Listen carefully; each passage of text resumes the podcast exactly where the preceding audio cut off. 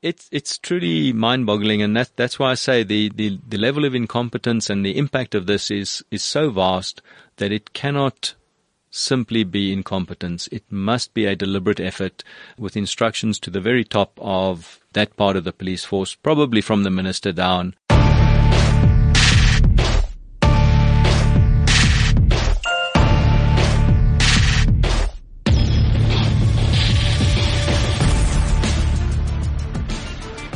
I have with me Jonathan Fouchier, who is the chairperson of the, wait for it, South African Arms and Ammunition Dealers Association.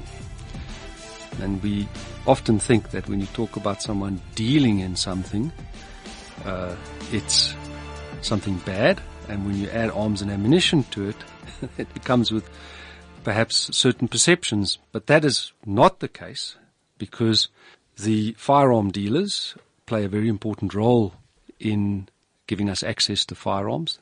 They're often champions of firearm rights. They come across many interesting firearms and interesting challenges in the firearms environment. And Jonathan is here to explain to us what the Dealers Association does, both in terms of the regulatory environment, what its function is with interfacing with government, and what it can offer you as the consumer, because obviously if you want to get a firearm, a licensed firearm, let's remember that, you must go to a dealer, and that dealer has to comply with certain requirements, and he should be able to sell you a quality firearm that suits your requirements. So, Jonathan, let's just start very briefly. What's a firearm dealer? A firearm dealer is a generally a company. It might even be an individual, but mostly uh, some form of company that supplies firearms uh, and generally ammunition to anybody who wants to buy a legally licensed firearm. They acquire them from various places. Generally, uh, I think most of the dealers in South Africa will acquire them from some of the registered and recognized importers, and then uh, take them into their dealer stock in order to be able to, to sell them. So people can't see this, but you've got a, a T-shirt on with a picture of what I would call a fun gun. Absolutely. So, so before we go into the more serious stuff, let's talk about fun guns. What What is that on on on your T-shirt? It, it looks to me like a bit of a, a space gun. Absolutely. Um, uh, one of the modern developments, and, and let's face it, firearms have always led technology uh, since the very first uh, firearms were developed. There was a continual move to improve uh, technology, and, and that's actually one of the things that drew me personally into into this world. But the uh, the picture on my shirt is a an Infinity pistol, one of the fantastic uh, examples of the use of technology in firearms today, where uh, a company called Infinity in the U S A makes these firearms, each one custom-made to absolutely exacting tolerances. So when you hold and cycle one of these firearms, it's incredibly, incredibly smooth.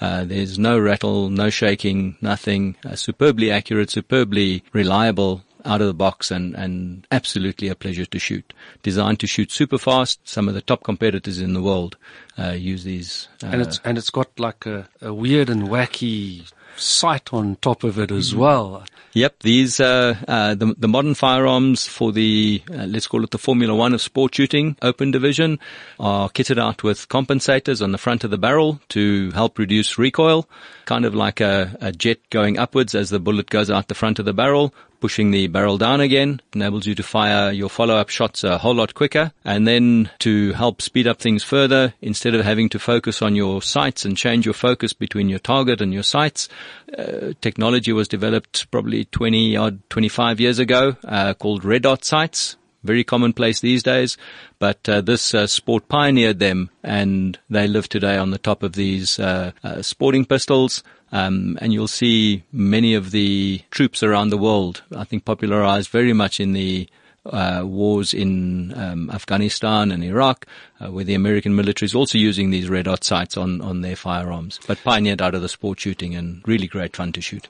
And, of course, that leads into the specifics of a dealer, and that is, that's where we go to get these things, isn't it? And a dealer will have a, a diverse range of products. I, I happen to know that your specific dealership, Shooting Stuff, specializes in, in, in sporting pistols. But a dealer, a licensed dealer, and we'll talk about the licensing in a moment, you should be able to walk into a firearm dealer and he should be able to sell you anything from the space gun on your T-shirt to a hunting rifle to a self-loading rifle for sporting purposes and... Listen up, everybody. A belt-fed machine gun, if necessary. Is, is that is that correct? Believe it or not, yes and no. So the provisions in the Firearms Control Act do allow uh, dealers with certain uh, license conditions to be able to supply prohibited firearms. Generally, all dealers are fully licensed to supply uh, restricted firearms. Those restricted firearms are typically semi-automatic rifles and semi-automatic shotguns, but uh, prohibited firearms are what we know as uh, commonly as machine guns, whether it's a belt-fed Vickers coming out of World War One, which I incidentally had the privilege of uh, firing some of the first shots out of that gun in one hundred years at our Collectors Association's meeting uh, at the end of last year. It was uh, a machine gun that was captured in World War One by the Cape Coloured Regiment and ended up in poor condition in storage after a while, and one of the members of the Collectors Association decided to restore it, um, and it's been a process that's been ongoing for close on ten years. And he fired the first shots and I had the good privilege to fire the second burst out of the gun. Let's start with what you need to do to become a licensed firearm dealer, because I personally can't think of anything much more exciting than selling guns and having access to a whole ton of guns. But then I'm biased. So you want to become a dealer in firearms. What are the basic requirements? There's kind of two processes. So the people need to get the necessary prescribed training uh, and acquire a competency certificate to trade in firearms and ammunition. That involves a training aspect through the uh, Professional Firearms Training Association or corporation, whatever they are, P F T C, and ultimately an application to the uh, police uh, as similar to the normal uh, competency certification. And what about premises? So that's the second part. The actual company or the, I guess, person or juristic person that uh, intends to uh, be the firearms dealer, that company uh, needs premises that must be secure, must have the right sort of uh, safes or vaults to secure the firearms, uh, must be protected by an alarm system and so on. And once all of that is in place, then the police uh, may issue a firearm dealer's license that enables the suitably qualified people to be able to trade out of those premises so, and sell guns to, to the public. So we're selling guns. With firearms comes accessories. So what should I what should I see when I walk into a firearm dealer? What should be available to me, and what does a dealer do? What service does a, a dealer perform that makes them a part of the firearm owning process? Well, I'm not sure if we've got enough time for, for all of those things, but uh, in a in a nutshell, when you um, visit a, a firearms dealer, you're going to find firearms often a broad spectrum in some of the bigger dealerships. The smaller niche players will have a uh, much more focused selection available, and ammunition to support the firearms that they're selling, be they shotguns, handguns or rifles. Um Some dealers might be focused almost exclusively to the hunting environment and have very few handguns available at all. You might find another one focused on the clay target or bird shooting market and have an almost exclusive uh, array of uh, double-barreled or over and under shotguns available for sale, and the shotgun ammunition to support those. What about accessories? Again, those accessories are going to be focused on the types of firearms or the niche market of that specific dealer, be they uh, carriers for the for the firearms, sights for uh, some of the uh, fancier rifles and pistols, electronic sights. You can find suppressors for for many rifles these days. The suppressors You're, are gaining are, are a lot of popularity. To own a suppressor? Absolutely. Uh, suppressors are unrestricted in South Africa, and it's remarkable the increase in popularity of them, primarily to uh, make shooting all the more enjoyable for everybody around. Uh, fun. Sh- We're talking fun, of course. Shooting, shooting's always fun, Martin. Even uh, and when making the- money out of shooting is even more fun, because you can do on both ends. sell guns and then have fun shooting them as well. What we're actually seeing these days uh, more and more is that firearm dealers are spending the money to install uh, generally indoor shooting ranges, often outdoor shooting ranges um, co-located with their premises, so that uh, you have the opportunity to evaluate before you buy. You can test fire. Um, You can test fire your, your guns. Would you recommend that?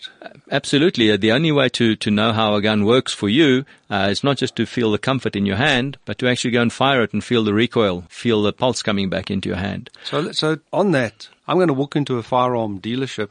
I might be a, a young lady or a young man, and I, I want a firearm, and I have an idea that I want a firearm, but how am I going to choose? You should talk to the people. Uh, that's what their, their main focus is. Um, find a, a firearms dealership that offers you sound advice. And as with anything, um, you need to build up a bit of a relationship and evaluate the, the advice. So you should for sure go and visit one or two before you make a final decision, and make sure that you are comfortable with the advice that you are uh, are being offered. And, and and get to use the firearm? Ideally, you would like to use the firearm or uh, one uh, very similar to, to, the, to the one you intend to purchase, um, so that you can really uh, assess the comfort, the concealability if you're wanting to, to carry it for your own personal protection, the look and the shape if that's a, a, an important uh, uh, aspect for you. And and you'll see that uh, with the accessories that you were talking about, there's many, many bits that come onto onto the market. So I've got a big smile on my face now, because what we've been talking about is the most commonly purchased firearm, which is a, a firearm for self-defense. Yeah. Let's talk about these guns that you mentioned, where we see them on T V and they've got red dots and they've got big suppressors and they've got all sorts of things bolted onto it. Can we get those type of firearms? Can can dealers sell those types of firearms? There are many specialist dealers in the country that do sell these firearms. Um, we're talking about a we're talking about a semi-automatic rifle. We're talking about a semi-automatic rifle. Generally, uh, or very few fully automatic firearms exist in South Africa. So pretty much what you see as a a military-looking rifle uh, will be semi-automatic. Most of them are probably based on either the the American A R fifteen system, uh, which they the American military use the M four by Colt. What about an A K? And the A K is this is is the other uh, popular one. Um, generally much cheaper than the American-based system, boringly reliable. Uh, there are many many of those in South Africa that tons of people own just for the pleasure of owning an A K.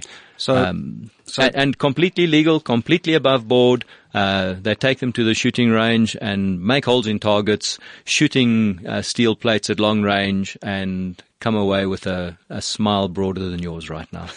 So, available to your local dealer, your A K forty-seven or your A R fifteen. More seriously, that is what a dealer does. A dealer sells firearms. They sell them legally.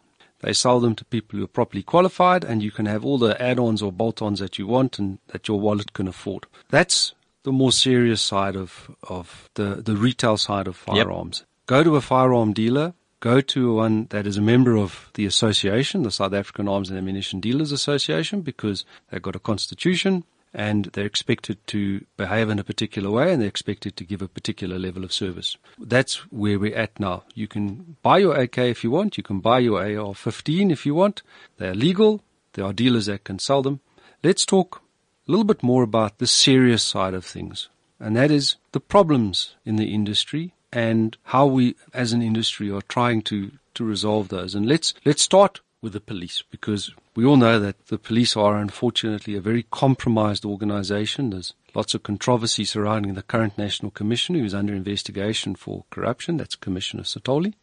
And we know that we've had past com- commissioners convicted and sent to jail for corruption as well. And we won't even talk about ministers of police. So what is the environment that you as a, a firearm dealer and as an association, what is the environment? I was elected as the chairman of SADA, the Dealers Association, a little more than a year ago. And I entered office with great hope and expectation. You joined me in uh, one or two of the initial meetings that we had with the Central Firearms Registry, where we talked. Nothing really came of that, um, and I think that is fairly typical of what had happened over the past fifteen or twenty years, uh, at least since the Firearms Control Act was uh, implemented in two thousand four. But at least we had dialogue. Um, then in January of twenty eighteen, the fairly infamous General Bothma abruptly uh, retired from the police service and was replaced by General Mamotheti. I would like to have seen a boot print on his backside, but that's just a personal opinion. I fully understand that. Uh, I think there's um, place for additional boot prints uh, coming down the line. We had a uh, what we thought was a fruitful meeting with uh, General Mamotheti, who is freshly taken over from General Bothma. That meeting was in uh, March twenty eighteen and included the senior members of the Central Firearms Registry as well. The meeting was unfortunately the last sensible communication that we ever had from the uh, that group of uh, police officials. All of our attempts to engage with them to resolve the numerous problems that we had again raised. What, what problems? Well, what problems? Um, the first and foremost, probably the biggest problem uh, facing the, the industry as a whole and all the uh, people trying to license firearms at the moment is the police's refusal. I wanted to say inability, but I don't believe it's that. I think it's a, a conscious decision so uh, from, from that side. I believe it is. I, we have no proof that it is, but they're simply not processing the firearms dealers' transfer of uh, firearm documents. So part of the legal process that a, a firearms dealer has is whenever they receive a firearm from whatever source, or whenever a firearm leaves their premises going either to a newly licensed person or being transferred to another dealer or even to a gunsmith, they are obliged to notify the Central Firearms Registry, uh, who controls firearms in South Africa. Which is a very important function, isn't it? It is. Um, they're supposed to notify the C F R that the guns are moving, so C F R knows where all the guns are. Sadly, C F R has lost control of firearms in South Africa. They do not know what is where, and we can verify or we vouch for that by the fact that they simply do not process the documentation to put newly acquired firearms onto the dealer's stock. So this is quite a startling statement. And I, I personally subscribe very strongly to that view as well, that the police have lost control of firearms in this country, and it undermines the whole purpose of the legislation. Absolutely. And it puts the functional role of a dealer in a very compromised position, doesn't it? Because you are meant to act as the interface between the police, who should control firearms, and the public, who want to buy firearms legally. That is a um, the critical role that dealers fulfill. And one of the important limitations that a dealer faces is that they must be physically in possession of the firearm before they can issue firearm license documentation. And dealers adhere to that. And there's a very good reason for it, because a dealer needs to verify and uh, certain information on the firearm, such as the serial number, a model, uh, uh, other identifying ins- uh, engravings, and they must supply a lot of that information on the actual license form. So it makes sense to be physically in possession. But now, since the uh, Central Firearms Registry has lost control of the firearms, they are now trying to insinuate that dealers may no, may no longer sell firearms that do not correspond to the vastly flawed records of the Central Firearms Registry which, database. Which is a problem for all of us. But, absolutely. But you said that it seems to be that this conduct is intentional, and I would interpret that then to be gun control by stealth, by other means. Because if you can't sell a gun, you sit with the firearm that you paid for, you sit with a firearm that no one can come and purchase, you're tying up your money, you can't resell it, and the consumer can't get access to the product. That, that to me is quite startling, that instead of coming outright and saying to the firearm dealers and to the public, we don't want any more firearms in South Africa, the police have taken a completely different route. And that route seems to be a stealthy route where they deny it publicly, and we'll talk about that because mm. those denials have appeared in your court case. And yet they also seem to be doing it intentionally. Why do you say that they're doing it intentionally?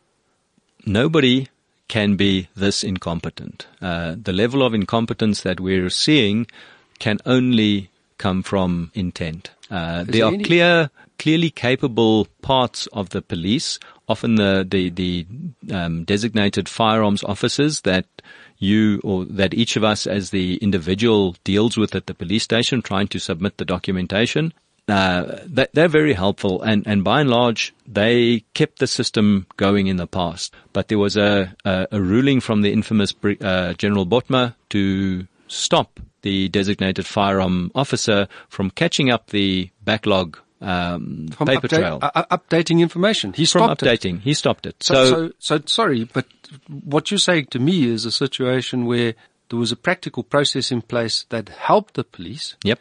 Helped the information to become more current, and someone said, stop doing that, a police official.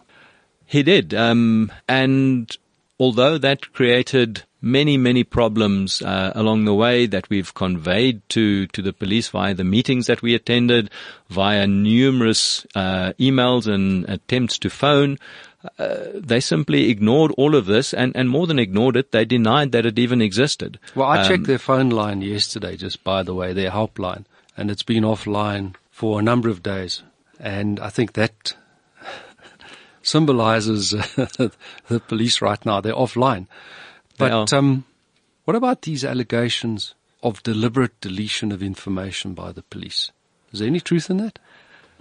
We have clear proof that um, information changes randomly and frequently, and again, the extent of it cannot be anything but deliberate.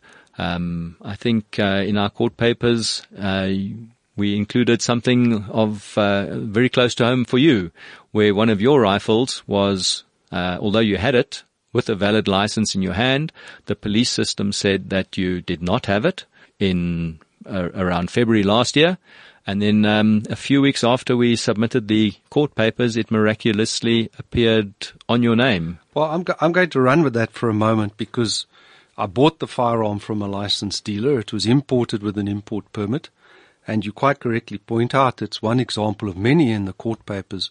And uh, unfortunately for the police, they can They cannot deny this, but they gave us a, a transaction history of that particular firearm, mm-hmm. Mm-hmm. and it shows from that transaction history that they transferred it onto my name after the court papers were served. Correct. And, and, yeah. and I think that symbolizes what we're dealing with here, in the sense that the police are tampering with uh, the information system, and it comes with many, many problems, the least of which is um, the fact that it makes the commercial side of selling firearms extremely problematic, and of course it makes the it, it corrupts their information, and that has led to this loss of control that you've mentioned.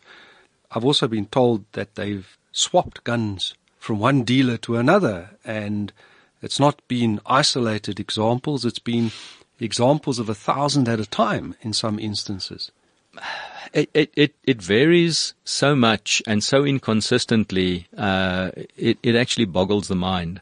At our at shooting stuff at our dealership, we've got uh, a couple of guns that we uh, we we bought a batch of five identical firearms. Four of them ended up on our books. One of them ended up in a completely different dealership. And while the uh, the buyer is now battling to get it licensed, uh, it's it's many months that it's been physically with us, uh, recorded correctly in our register, and the the police records show it somewhere else. The police won't fix it, except by, believe it or not, we, uh, we were instructed by one of the police colonels from the Central Firearms Registry that the other dealership must give us a dealer transfer form to get it corrected. But they don't have the gun. They don't have the gun, and it would be illegal for them to issue such a form. So the police have told you to do something illegal? They did. And, and um, I uh, have insisted that any such instruction we must receive in writing. We can't uh, deal or can't react to a verbal thing. And I, I understand that it's the practical way to make the system keep going, but uh, it's morally wrong. And um, and legally I, wrong. And legally wrong. And I have a, I have a great problem uh, uh, following instructions like that, and, and that's why that particular one remains unresolved today. Well, I think that raises a number of issues. The first issue, of course, is that the dealers are, of course, subject to a very strict regulatory regime. Yep. Uh, that's in the Firearms Control Act, and you've touched upon those requirements. But I think what we really are going to be talking about is the fact that the dealers are compliant, that regime, the regulatory regime, is breaking down. And broken, not breaking. Broken. Thank you. And what that has caused S A D A to do, the Dealers Association, is you've you've kind of had to change into a bit of a political lobbying, maybe even confrontational body to say to the police, this is not acceptable. Uh, you've mentioned the court case, which I, of course, know about. Um, there's many serious allegations uh, in that court case about maladministration and system corruption. And there's also the issue, of course, of what we call electronic connectivity. And that was or is intended to be the cornerstone of the Act. The knowledge of where a firearm is is supposed to vest in the police, whether it is in a private individual's hands or in a dealer like yourself. And it was meant to be electronic so that changes would be instantaneous. What has happened? Nothing. Literally, li- literally nothing. Um, well, the Act was uh, implemented in two thousand four. We're now in two thousand nineteen, so in round numbers, let's make it fifteen years. There have been perhaps two or three mediocre, very, very mediocre attempts to talk about electronic connectivity, to say we're trying to do something, but absolutely nothing of substance ever materialized. Um, so the Act is broken. That part of the Act is absolutely broken. Uh, I, I, I think there's lots of other parts of the Act that, that are broken, such as the, the whole current fiasco around, um, relicensing, but, uh, uh, of, you know, or, or trying to get expired licenses, uh, reinstated. And, and let's not go there. We have a whole new episode on that. But, um, there, there's, there's, there's so many fundamental problems emanating from the loss of control and the, what I can only believe is deliberate maladministration and um, just making everything as difficult as possible. Um, and and you're at the coalface as a as a firearm dealer. This is your daily reality, isn't it? You know, Martin, what is what is truly sad is um, we've got a new president of the country, and all the talk in the country is about growing the economy and creating jobs and getting more money into the fiscus and so on. And, and, and the whole firearms industry is a multi-billion rand, B with a billion with a B. It's a multi-billion rand industry that pays huge import duties on, on, on firearms. And you know, V A T. And, and V A T. Um, you know, we, we talked about why guns are so expensive, uh, uh, just before the show started. And if you look at the, the money that goes to the government in the form of import duties and V A T, it's about uh, forty-five, very close to forty-five percent on firearms coming into the country gets added to the to the cost price, um, and that's a huge amount of money. And here, then, then we're not even talking about the income tax that the companies are paying on on on, on profitable businesses, that individuals are paying for for all the salaries that they the employment, and and the employment. You know, there's there's upwards of a hundred thousand people employed in Uh, the firearms industry, including hunting and ranching and uh, security and so on.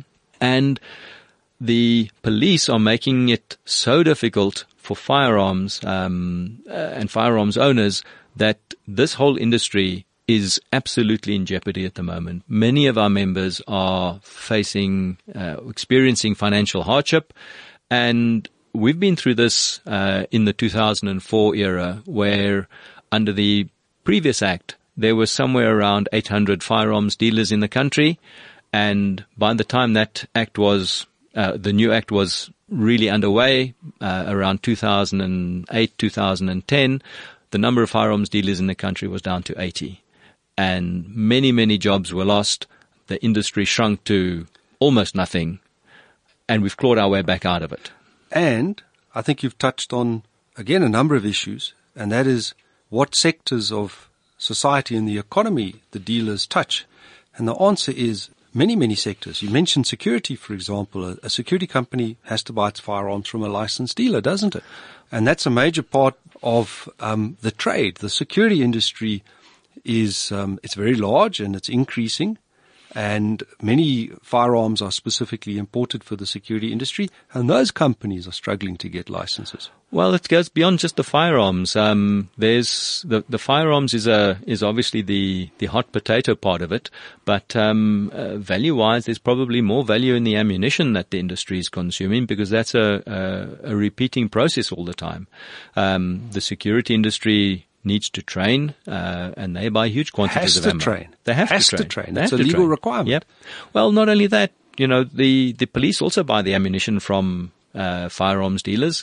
In the past, we've supplied to the police uh, ballistics uh, or forensics unit in Pretoria uh, ammunition that they use for, for testing firearms. And if there's no dealers left to, to supply any of these things, where are they going to turn to? Um, because the, the industry in South Africa uh, for both firearms and ammunition is in a very, very precarious position. Uh, the way Denel is Uh, struggling, uh, the way Denel has scaled down in the past. Um, and the, the economics don't allow for many of the uh, smaller private firearms manufacturers to, to really sustain a business. Well, I was here. going to say, we actually really don't have private manufacture of firearms in this country. Extremely small scale. And, and um, again, not worth talking about. Again, a manufacturer can't sell to the public. He's got to sell through a dealer, or she has to sell Correct. through a dealer. So Correct. again, we've got this very critical, we, we've got an interface that works on so many different levels. You've got the control level, which is the paperwork. You've got the commercial level. You've got the long-term aspect of sustaining the security industry, um, the replacement of firearms in the security industry. And you may or may not know this, but the police, their service pistols are supplied by a private dealer in this country. Yes, because I, I, I know Jeff quite well, and um, he, he's been supporting the police there for, for, for many years. So they, they sh- the police, in a way, are shooting themselves in the foot, because they Pun need intended. private dealers to maintain their law enforcement function. But it seems to have escaped them. It just They just don't seem to comprehend the problems that they have created. It's it's truly mind-boggling, and that that's why I say the, the, the level of incompetence and the impact of this is is so vast that it cannot simply be incompetence. It must be a deliberate effort with instructions to the very top of that part of the police force, probably from the minister down. Whether it involves the president at that level and cabinet and so on, I, I, I can't say. I'm not involved in that level, but absolutely the minister must know about it. We've told him about it. We've tried to communicate with him before launching the court case, uh, so that they, you know, could hear our pleas and, and try and help us. But the deathly silence is absolutely the only response that well, we actually got. tells us something. They yeah. Tell, they're ignoring us. It, absolutely. Let, let, let's talk solutions. Let's talk the court case. Let's have a look at the picture that uh, is going to happen in the foreseeable future. What are we going to do? What can we do? What needs to be done in order to fix this mess? Because it sounds to me like it's one unholy mess. It is one unholy mess, but I still believe it is easily fixable if there is a genuine desire to fix it. Um, the dealers can help in, in many ways, and in fact our court case is simply asking that the police are compelled to implement the act correctly. We're not asking for anything strange. We're not asking for changes in legislation, or we're just saying do the job and do the job properly. Do the job that the law tells you to do. Absolutely. Um, and, and that's why it's a, it's a simple fix. Having fifteen years of experience of the act now, I think we're in a, a fairly good position to understand what it's about. It was a system that was working well from two thousand ten through about two thousand sixteen. Um, it's because they got the pantsuit off them, just by the way. They had to, they had to do something. Sure, but that, that was all part of, of getting understanding of the system and making it work. And then through this deliberate effort from, from the police's side, they, they literally pulled the rug from under uh, many people, and don't want to talk about it. They don't want to solve the problem, and it's it's really disappointing. I, I, but it's an easy thing to solve, I believe. I think that encapsulates it. They don't want to solve the problem. The last issue I want to touch on is the fact that um, firearm dealers inadvertently, through what I call a public service, have found themselves in a situation where they may have a lot of firearms that the police don't view as legal.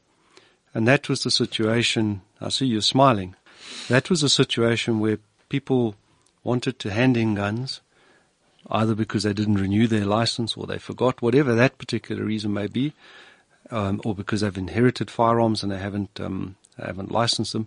And many dealers have taken these firearms into stock in good faith with the purpose of making sure that these firearms are properly stored, because dealers have vaults and proper safes. And they've tried to submit documentation. They've tried to regularize their possession. And my understanding is that one of the consequences of this mess is that that paperwork has also not been processed. I mentioned earlier the uh, drastic reduction in the number of dealers uh, when the new Act came in, um, down to about eighty from to a tenth of what it was. In that process, as dealers closed, firearm stock was transferred, guns were taken in from the public, uh, often many of these were really without value because the value of guns back then was, was very, very low. Um, there was a, a glut of uh, unwanted firearms on, on the market, and people were literally just giving them away. All along the way, uh, many of this, or much of this paperwork, while submitted correctly at the time, was not correctly processed, or uh, what we believe is that there were uh, or have been substantial crashes of the Central Firearms uh, database uh, regarding the firearms, and, and the data that was restored was way out of date. So many of the intermediate transactions have been lost. And ultimately, the paperwork supporting all of these things also kept for a typical five-year period. Uh, often that paperwork was either destroyed after five years or got lost when a dealership closed down and the firearms moved and all the paperwork necessarily didn't, and so on.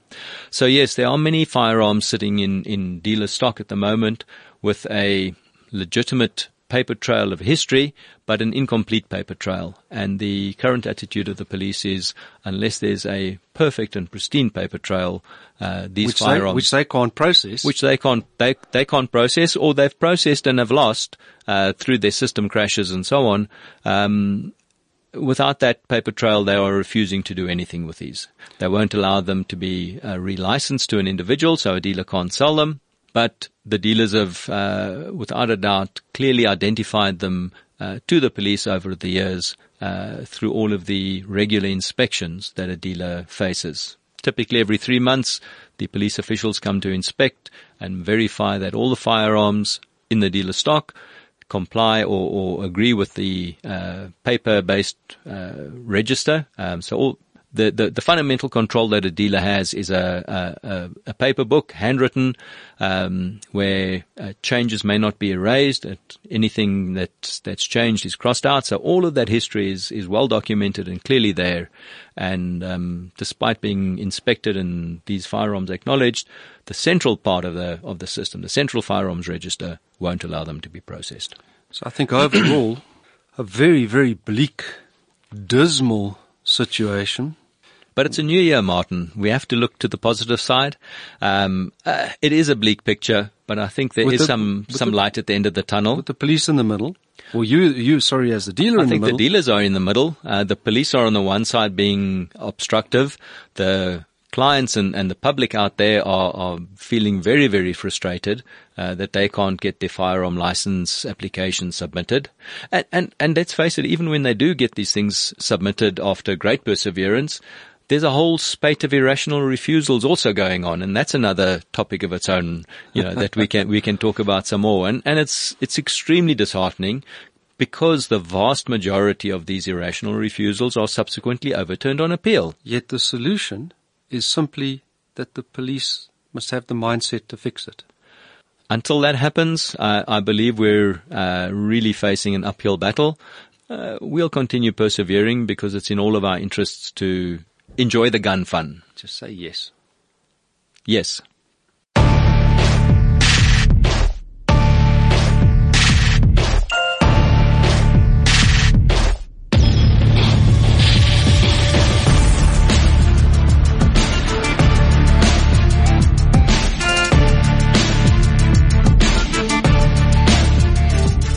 cliff central dot com